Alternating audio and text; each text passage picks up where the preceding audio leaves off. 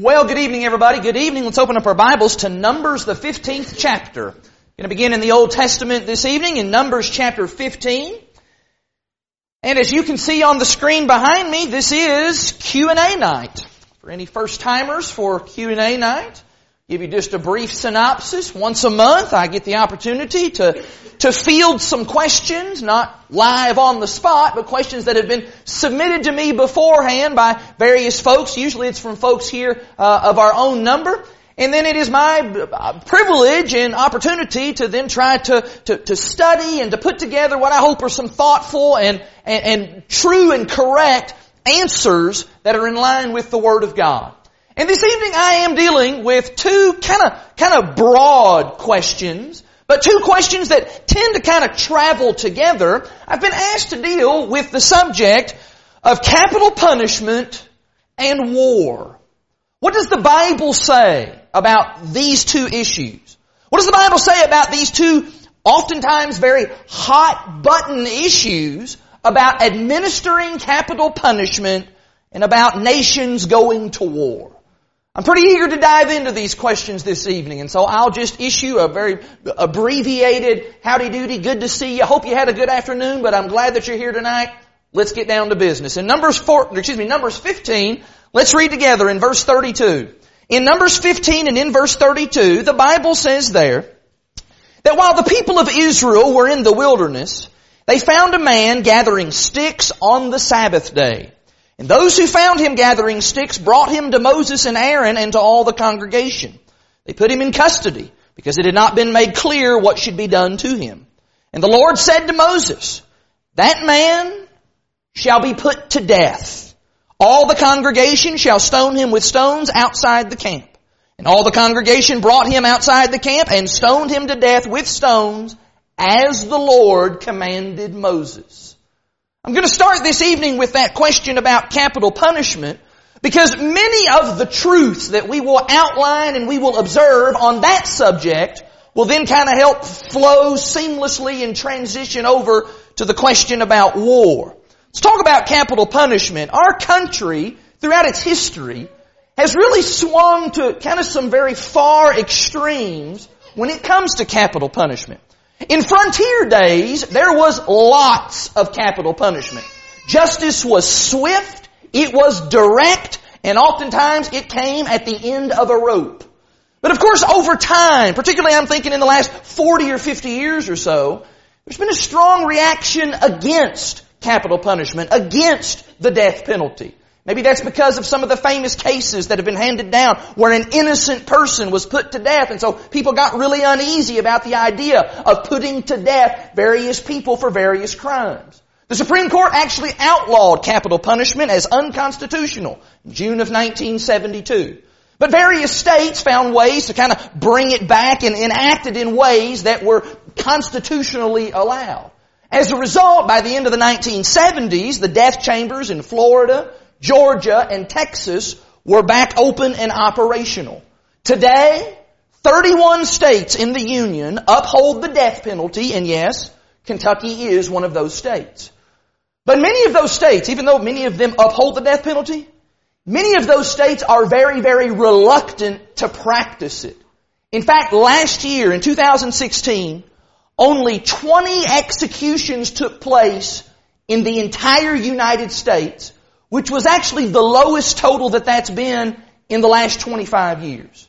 In most states, that process of getting to an execution, it takes years. From the moment a person is tried and convicted and sentenced, it is years and years before that person actually makes it to the electric chair, the gas chamber, or whatever it is.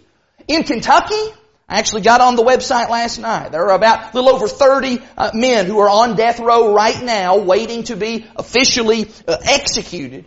In Kentucky, there are actually offenders who have been on death row since 1980. That's nearly 40 years. Now, of course, in all of this, what Christians want to know is Christians simply want to know, is capital punishment wrong? How should we feel about capital punishment biblically? How does God feel about the subject of capital punishment? Well, in the passage we just read here in Numbers chapter 15, It seems pretty clear where God stands on this issue. God has said specifically, I want people executed for certain crimes. And I hope that even as I say that, I hope that that does not come as a surprise or a shock to you. Because of what's said all the way back in the book of Genesis chapter 9. Would you go all the way back to Genesis chapter 9? This is during the time of Noah. And this is when God has hit the reset button on planet Earth. He has destroyed everyone and everything, with the exception of Noah and his family and the animals that were there on the ark. And as soon as Noah gets off the ark, one of the very first things that God says to Noah is this. In Genesis chapter 9 and in verse 6, He says, Whoever sheds the blood of man, by man shall his blood be shed. For God made man in His image. What God says here is He says that human beings have been created as unique and as special amongst all of God's creation.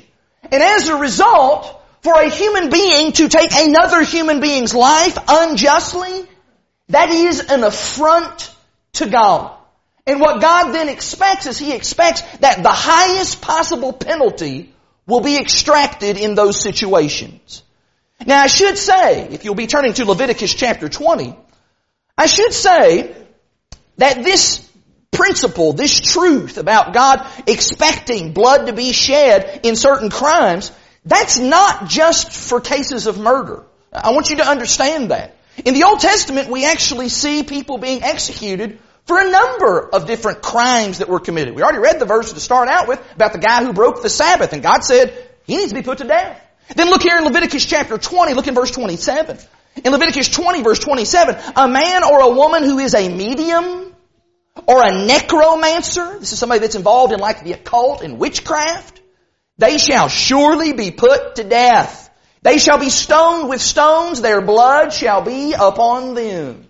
I want you to see from that that it was not just murder for which people were put to death in Bible times. There were other crimes for which God required that that offender be executed.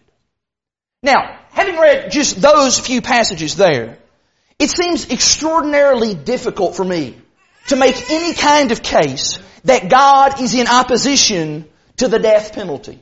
I believe there are very few things that the Bible speaks so explicitly and so forcefully about. When we talk about this subject, I don't believe we're having to deduce from some kind of a, a broad and general principle and trying to figure out what God wants there. We're not having to stitch together a half dozen or a dozen different passages to try to ascertain the will of God. No, God is clear on this. At a time when God gave civil legislation to His people, capital punishment was a huge part of that.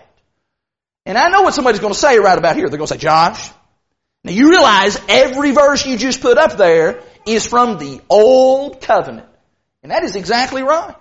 And we don't live under the Old Covenant. And that too is exactly right. Which is why, if you'll turn to the New Testament now, to the book of Romans, in Romans chapter 13, Paul actually is going to build on those very ideas that we've already noticed here in the Old Testament. And what Paul is going to say is he's going to say that God has actually established civil authorities, civil government, and that God has given those authorities the right to execute criminals. In Romans 13, look in verse number 1. These are important passages and they're worth us reading all of them together. In Romans 13 verse 1, Paul says, let every person be subject to the governing authorities. I want to just say right here, you realize that Paul wrote this at a time when he was living under one of the most corrupt and evil governments known to man, the Roman government. And yet Paul still says, be subject to the governing authorities. For there is no authority except from God and those that exist have been instituted by God. Therefore, whoever resists the authority resists what God has appointed. And those who resist will incur judgment. For rulers are not a terror to good conduct, but to bad. Would you have no fear of the one who is in authority? Then do what is good, and you will receive his approval. For he, government, is God's servant for your good. But if you do wrong, be afraid, for he, government, does not bear the sword in vain. For he is the servant of God, an avenger who carries out God's wrath on the wrongdoer. Our civil authorities have been granted the right. Actually, I'll take that up another notch. They have been given the obligation to administer justice on evil doers. And I would even be so bold as to say that when our rulers and our, our authorities and the people who are, uh, who are in you know, charge of governmental kinds of things, when they don't meet that obligation, they will have to answer to God for that. In fact, when Paul found himself kind of entangled and embroiled with some Roman officials and some civil authorities of his day, if you find Acts chapter 25, I want you to notice that Paul, Paul shows no reluctance at all to have the death penalty enacted even on himself.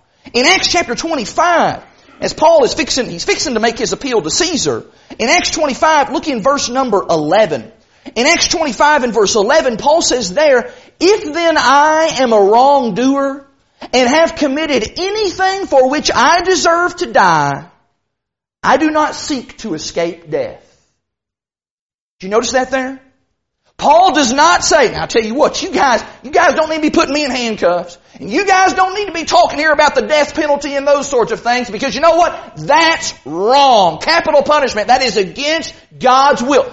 No! Paul didn't say anything like that. Paul says just the opposite. Paul says that evildoers who deserve to die ought to die.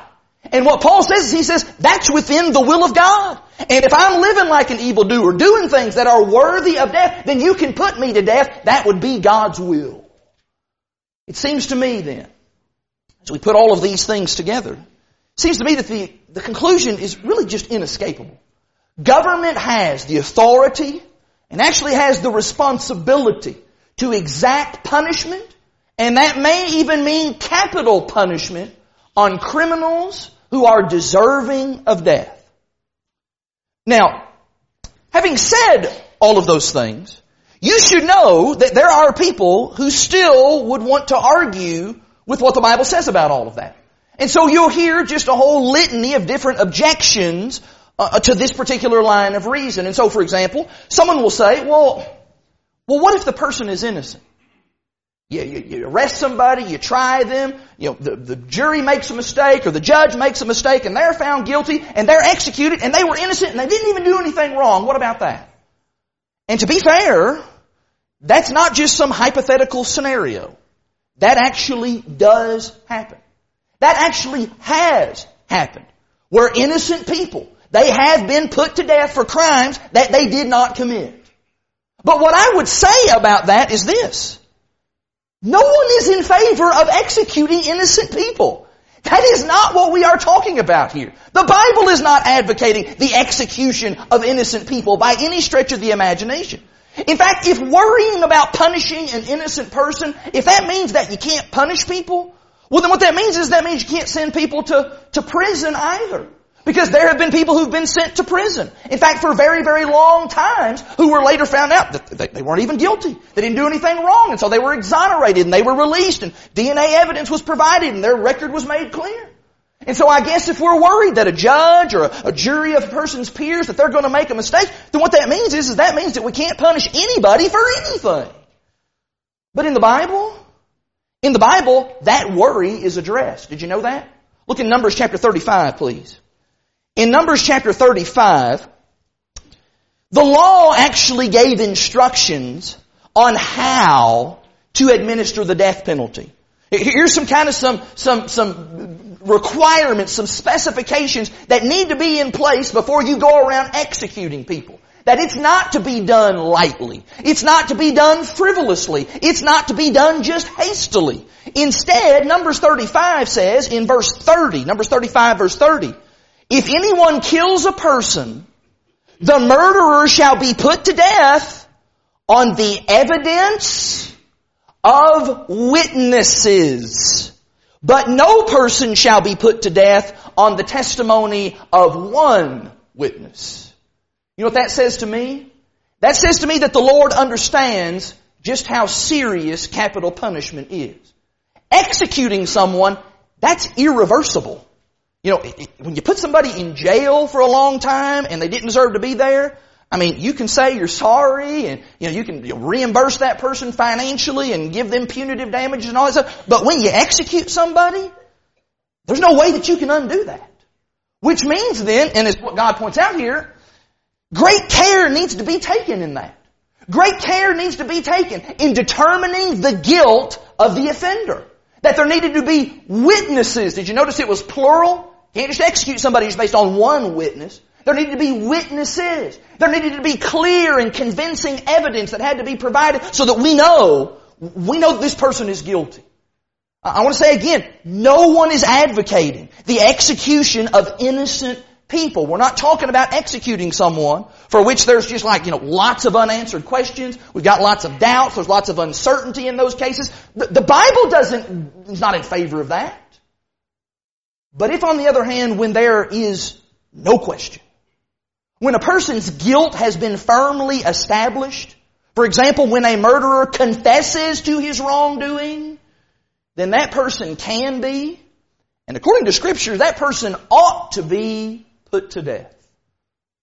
Somebody else might say, well, I tell you what, Josh, I tell you what the problem is with capital punishment. Problem with capital punishment is, is it's not a true deterrent against crime. When you put people to death, that doesn't deter crime. That, of course, is false. Capital punishment is absolutely a deterrent against crime. See if you can follow my logic here. No criminal who was ever executed has ever committed another crime ever. Everybody follow that? Does that make sense? No criminal who has ever committed a crime, particularly like a violent crime, has ever committed another violent crime again after they are executed. Uh, we talked this morning about those criminals there in Luke chapter 23, those men who were crucified on either side of Jesus. When those guys died, all of the things that they had done, their acts of civil disobedience and rebellion and whatever other kinds of evils that they were perpetrating against that society, all of that came to a grinding halt the day that they died. When a serial killer is arrested and tried and is found guilty of their crime, someone who's killing people unmercilessly and just, just without any remorse, and the state decides they're gonna put that person to death, that person's serial killing comes to an immediate stop. That's it. He is deterred from ever committing another crime again. Please do not tell me that capital punishment is not a deterrent against crime. That's just not true. And maybe the most important thing that I would say about that particular objection is you just have to argue with the Lord about that.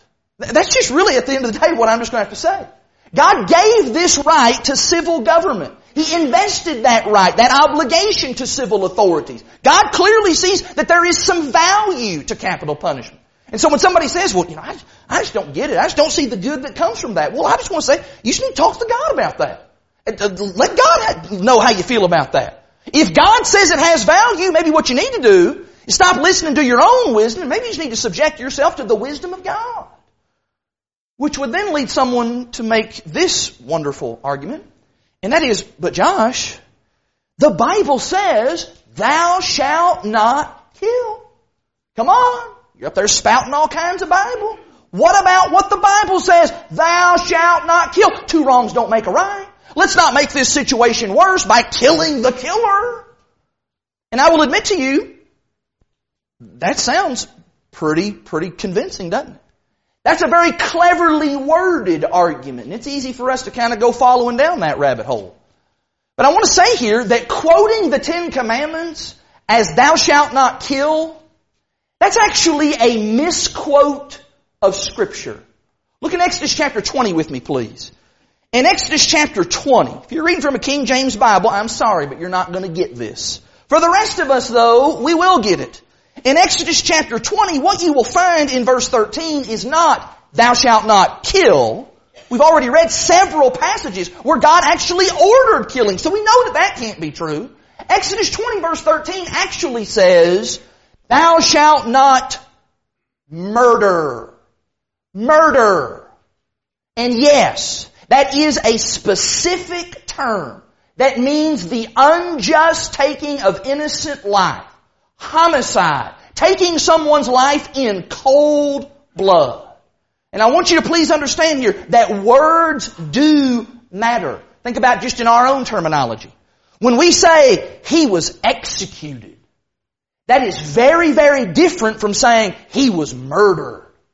We get that, don't we? We understand that in our vernacular and in our language. Both of those terms, yes, they both denote a form of killing, but they have entirely different meanings, entirely different intentions, entirely different purposes.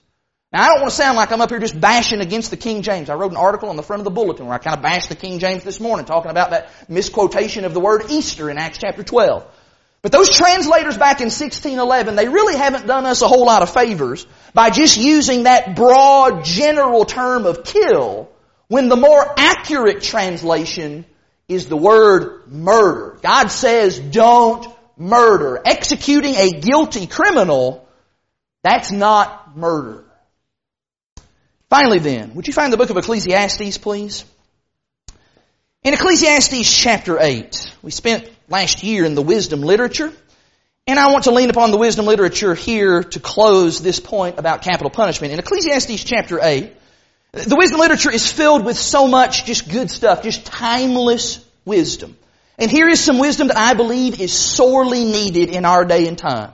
In Acts, or Ecclesiastes chapter 8, the wise man says in verse number 11, Ecclesiastes 8 and verse 11, because the sentence against an evil deed is not executed speedily, the heart of the children of man is fully set to do evil. That passage talks about justice. It talks about all justice being dispensed by government and how that needs to be done in a timely fashion. And what God's people should desire is for the good and the safety of all is that laws should be equitably and fairly enforced. That evildoers should be punished. They should be punished swiftly and why? So that all can see and all can learn from their example. And yes, that does include evildoers who commit horrible crimes that are worthy of death. Now, having set forth all of these truths about capital punishment and kind of putting those things before us, that really gives us a really good head start to talk about the questions that we sometimes have about war. And it certainly is very timely to, to be asking and to be thinking about war. Considering, that like in just the last couple of weeks, the United States has taken some very strong military action over in the Middle East and Syria and some of those places. And so we're wondering about that. We're thinking about that. What does the Bible say about war? Is that something that is acceptable? Well, let's just start really where we started when we talked about capital punishment. Let's just start by pointing out that God has commanded war. He has commanded war numerous times throughout biblical history. If you've been following along in the Bible reading program this year, there's just no way you could miss that. Because we've been reading in the Old Testament, we've been reading about the journeys of the Israelites as they're working their way through the wilderness and they're working their way into the promised land. Now we're here in the middle of the time of Judges. There's just war going on all the time. And it's not war that's the Israelites just going around, hey, let's just go pick a fight with these folks. No! Most, if not all of those, are wars that God sanctioned. And there's a lot of places we could go, but I'm just going to go to one place. Let's use that passage there in 1 Samuel chapter 15. In 1 Samuel chapter 15, this is Saul's charge that he's been given by God to go out into battle against the Amalekite nation. And so Samuel comes to Saul and he gives him these instructions. This is actually the second time Samuel's having to give Saul these instructions. In 1 Samuel chapter 15 and in verse 18, the Lord sent you on a mission and he said, Go, devote to destruction the sinners, the Amalekites, and fight against them until they are consumed. If you're reading from the NIV, that verse is even more plain and direct. It says, wage war against them until you have wiped them out. Those are the directives of God. God did not just condone war, God ordered war. And did you notice as we were reading there in that verse that that war did include killing? It included the utter destruction of that nation, those territories, and yes, the people who lived in them. Which brings us right back to that point that we concluded with just a moment ago on capital punishment. The point that we made about killing versus murdering. Killing in war is not the same as murder. Biblically, killing is not the same as murder. If you're still here in 1 Samuel chapter 15, just bump back up to the top of the chapter. Look in verse 3. In verse 3, this is where God gives the original command to Saul and tells him what he needs to do. In 1 Samuel 15, look at verse 3. He says, Now go and strike Amalek and devote to destruction all that they have. Do not spare them, but kill. Kill both man and woman, child and infant, ox and sheep, camel and donkey. You see that word kill there in verse 3? That is the Hebrew term mouth or muth. I, I, heard different renderings of that, so I'm just going to go with mouth because I know how to say mouth. That word just simply means to be put to death. It means to execute. I want you to understand that that is a completely different word with a completely different meaning than the kind of killing that God had forbidden in the Ten Commandments. That word that we noticed in Exodus chapter 20 and verse 13 that's translated murder, the word is not, thou shalt not mouth or muth. No, the word is, thou shalt not ratsach. I kind of like saying that word. I don't like what it means, but I like saying that. Like, uh, there at the end of ratsach. And as we noted, that word, ratsach, that's talking about murder. It's talking about malicious, intentional, cold-blooded murder. Which means then, as we piece all that together, what that means is that means that God did not forbid all killing. Exodus 20 verse 13 is not a prohibition against all forms of killing. It is a specific prohibition against murder. And killing someone in the line of duty, in military combat, that is not the equivalent of murder, biblically speaking. In fact, whenever we talk about the idea of killing in war, I believe we're actually talking about what we might call, in some of our terminology today, what we might call justifiable homicide. Or maybe even accidental homicide. And I want you to know that God in the Bible, God has actually recognized those types of cases. Would you find Numbers 35 again? In Numbers chapter 35, God in verses 16 down through verse 20, uh, 21, He said some very pointed stuff about how you are to deal with murderers. People who unjustly take innocent life. This is what you're supposed to do to those folks. But then in verse 22, he wants to begin a different section. Here's how you deal with people who kill others and it's not murder. Verse 22. If he pushes him suddenly without enmity or hurled anything on him without lying in wait, or if he used a stone that could cause death and without seeing him, he dropped it on him so that he died, though he was not his enemy and he did not seek his harm, then the congregation shall judge between the manslayer and the avenger of blood in accordance with these rules. And the congregation shall rescue the manslayer from the hand of the avenger of blood. The congregation shall restore him to his city of refuge to which he had fled, and he shall live in it until the death of the high priest who was anointed with the holy oil. And so here's a person maybe who maybe is acting in self-defense. He's acting in self-defense to maybe to, to protect himself or to protect his family. That person is not condemned for doing that. He actually is justified in his actions. Or maybe here's a person who accidentally kills someone. There wasn't any malice there. There wasn't any enmity, as the text says. There was no premeditation involved in that. It was just an accident. He wasn't paying attention. He was looking the other way or carried a stone and he dropped it on the guy. That person, that person is not condemned. And I believe that when we think about times of war, I believe that's really kind of the two categories of death and killing that we're talking about. I believe that's the kind of killing that generally speaking takes place in wartime. You have soldiers, first of all, who are putting their enemies to death. Why? For the protection of their families, for the protection of their country, for the protection of the citizens of the country in which they live. And then secondly as well, you have folks who are killed, as in military terms is called collateral damage. That is, innocent people who were not necessarily the intended target for that attack, for that, for that gunfire, or for that explosion, but because they were in the proximity of that war, they ended up becoming casualties of the war. And I realize that it is that second kind of killing. That second kind of death. That second aspect of war. That's probably what troubles us the most about war.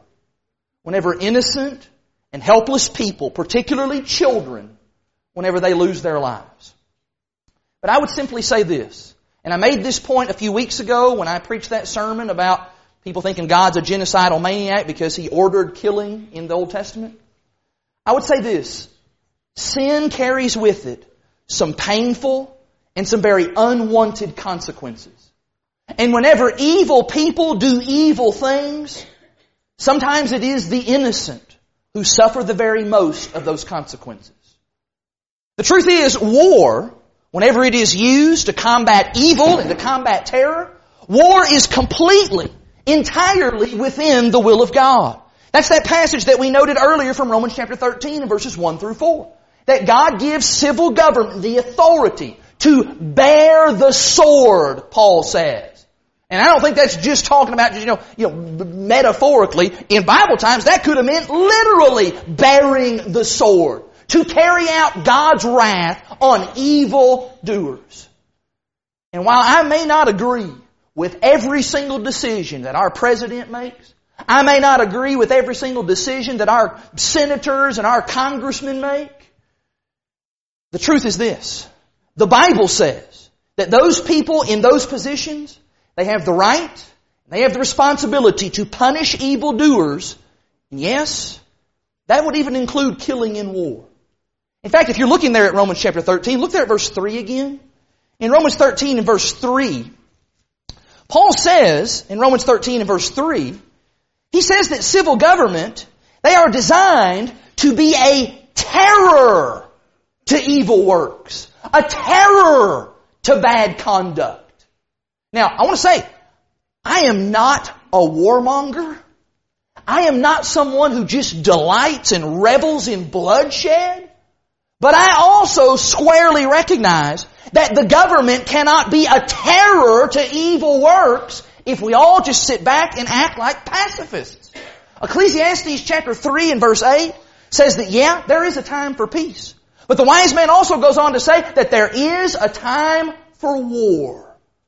I understand. We want to strive to live peaceably with all men. If you're still there in Romans, Paul says that in the previous chapter, in chapter 12 and in verse 18. But did you notice in Romans 12 and verse 18 when Paul makes that statement, he says, if possible, as far as it depends on you, live peaceably with all men. That is the ideal to live peaceably with all men. Sometimes, sometimes it is not possible to live peaceably with all men.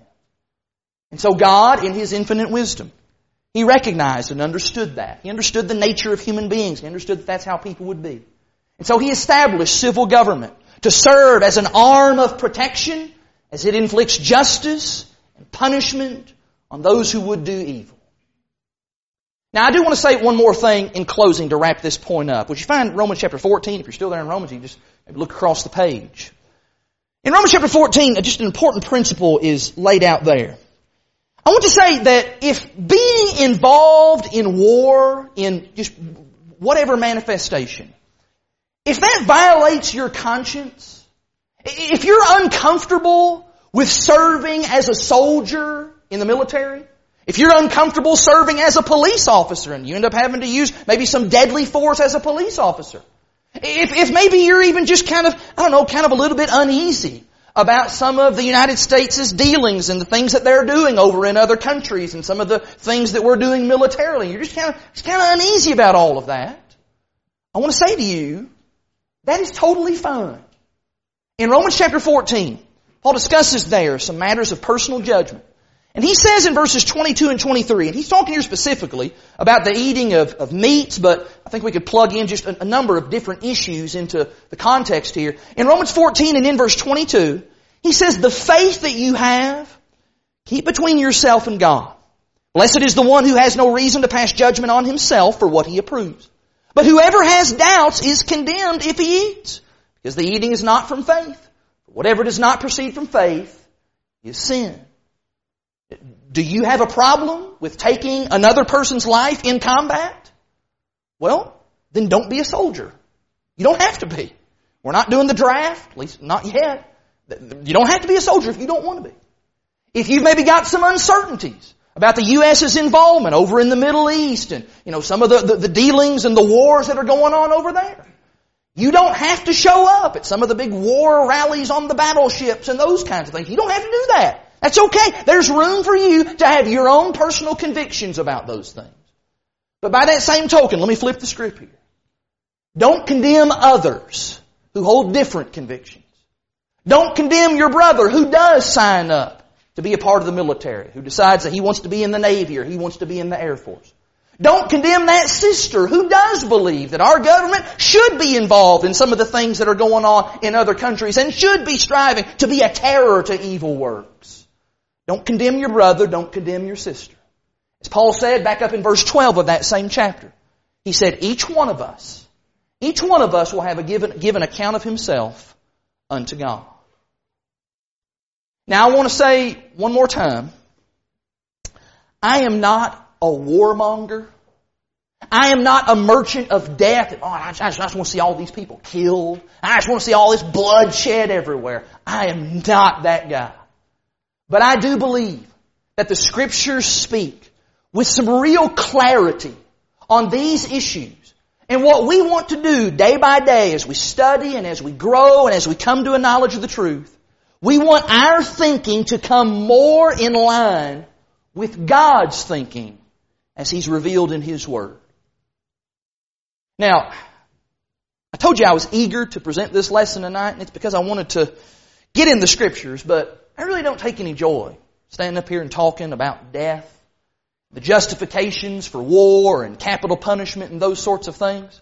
We sang a few minutes ago about that beyond this land of parting, land beyond. We're looking forward to that place where there'll be no more pain, no more sickness, no more dying.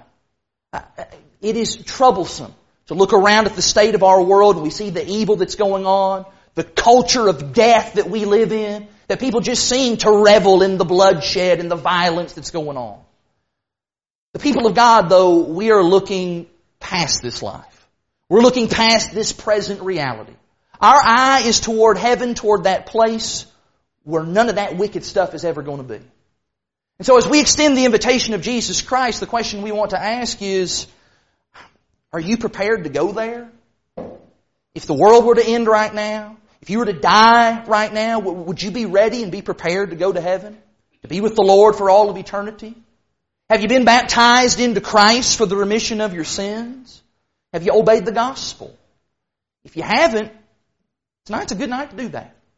I talked so long this morning about Jesus, about His sacrifice, and about what that means. If you were here for that lesson, there, there, wasn't just, there really wasn't a whole lot more I could add to that as far as giving you just the fundamentals, the core message of the gospel, the death, burial, and resurrection of Jesus the Christ. Do you believe that? Are you ready to act upon that? If so, let's do that and let's do it tonight. If you are a Christian but you're not living faithfully for the Lord, there's sin in your life, you're not being what you ought to be as a disciple of Jesus, get it fixed, brother or sister. Repent. Ask God for His forgiveness and prayer. Let us pray with you and encourage you and help you to do better, serve the Lord in a better way. Let's look forward to that day where we can be in that land beyond. But let's do that by being prepared now. We can help you to be prepared, make your way down front while we stand and while we sing.